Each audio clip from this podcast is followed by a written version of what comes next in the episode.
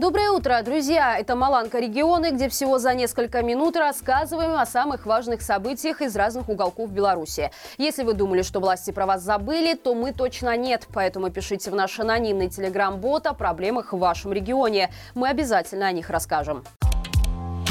Гродненские правозащитники сообщили о гибели 24-летнего парня, находившегося в Волковыском РУВД.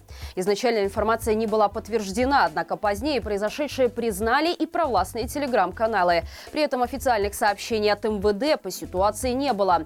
Тем не менее, известно, что трагедия случилась 30 апреля. Молодой человек в наручниках выпрыгнул с четвертого этажа здания отдела внутренних дел, после чего скончался. Пропагандисты тут же назвали погибшего наркоманом. По информации правозащитников, правозащитников речь идет о Максиме Л., который на днях отпраздновал день рождения. Почему он попал в милицию, неизвестно, однако 9 августа 2020 года его уже задерживали волковыские силовики. Источник в милиции рассказал журналистам «Зеркало», что парень был опять арестован за послевыборные протесты. Сейчас в Волковыске отрабатывают все, кто в августе 2020 года стоял в сцепке на площади возле фонтана. Источник подозревает, что крутили парня именно по этому делу и хотели подвести подвести под уголовное дело по протестной статье. Число военных армий РФ в Беларуси резко уменьшилось. По сообщению Государственной пограничной службы Украины, еще несколько месяцев назад у нас постоянно дислоцировалось около 10-11 тысяч оккупантов. Но на данный момент это всего около 2800 военнослужащих, которые, как правило, задействованы на полигонах для обучения. Причем, судя по наблюдениям, после завершения обучения на территории Беларуси все подразделения российских войск возвращаются на территорию РФ и в дальнейшем отправляются на восток Украины. Погранслужба отвечает, что ситуация на этом направлении остается полностью контролируемой. Служба не видит, что у России есть ударная группировка, которая могла бы попробовать совершить очередную попытку вторжения на территорию Украины из Беларуси.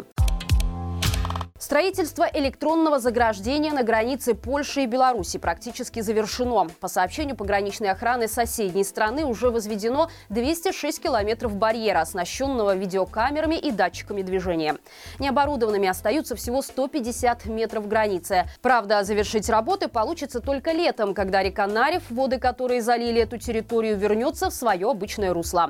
Напомним, Польша начала строительство забора на границе с Беларусью после миграционного кризиса. По данным польской погранохраны, с начала этого года было предпринято 8 тысяч попыток нелегального пересечения границы мигрантами. Только за апрель было зафиксировано около 2400 таких действий. При этом за весь прошлый год польские пограничники остановили почти 16 тысяч нелегалов. Тем временем белорусские идеологи нашли свой оригинальный способ поставить соседей на место. На пункте пропуска Брест появился странный билборд, на котором изображены четыре руки. Мужская ладонь сжимает женскую, Женская держит брелок с ключами, а детские пальчики ухватились за чип от домофона. Под фотографией большими буквами нанесен текст на английском, русском и польском языках. Наша диктатура делает для людей больше, чем ваша демократия. Предлагаем писать в комментариях ваши версии того, что хотели сказать этим плакатом идеологи. Более трех с половиной тысяч телят погибло в хозяйствах Гомельской области за первые три месяца 2023 года. Такие данные озвучила прокуратура, проверявшая местное хозяйство.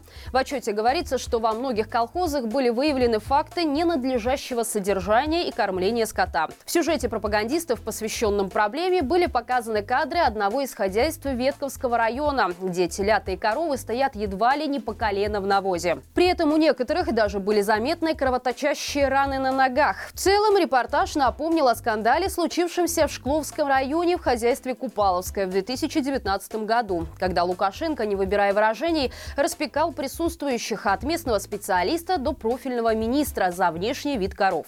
Озвученная прокуратурой ужасная цифра в очередной раз показывают реальную цену подобным политическим спектаклям, с которыми нелегитимно гастролирует по всей стране уже третий десяток лет. Интересно, что в этот раз в ветке рядом с Лукашенко опять был Леонид Заяц. Тот самый, который после речей про обгаженную корову лишился должности министра сельского хозяйства. Зато теперь он уже занимает должность вице-премьера.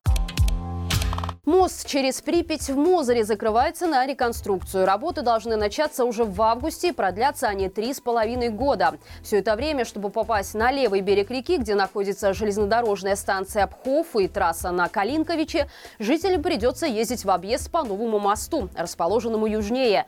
Изначально капремонт старого моста собирались начать только в 2026 году, но из-за аварийного состояния сооружения пришлось ускориться. Этот мост второй по длине в Беларуси один из самых сложных, отмечают проектировщики. Длина самого моста составляет около километра, а всего предстоит реконструировать более 13 километров дороги. Как ранее выяснили журналисты флагштока, на капремонт моста власти планируют потратить более 51 миллиона долларов. Проектом предусмотрены современные очистные сооружения, красивая лестница к пляжу, арочный пролет с крылом, подсветка, смотровая площадка и полное обновление примостовой площади.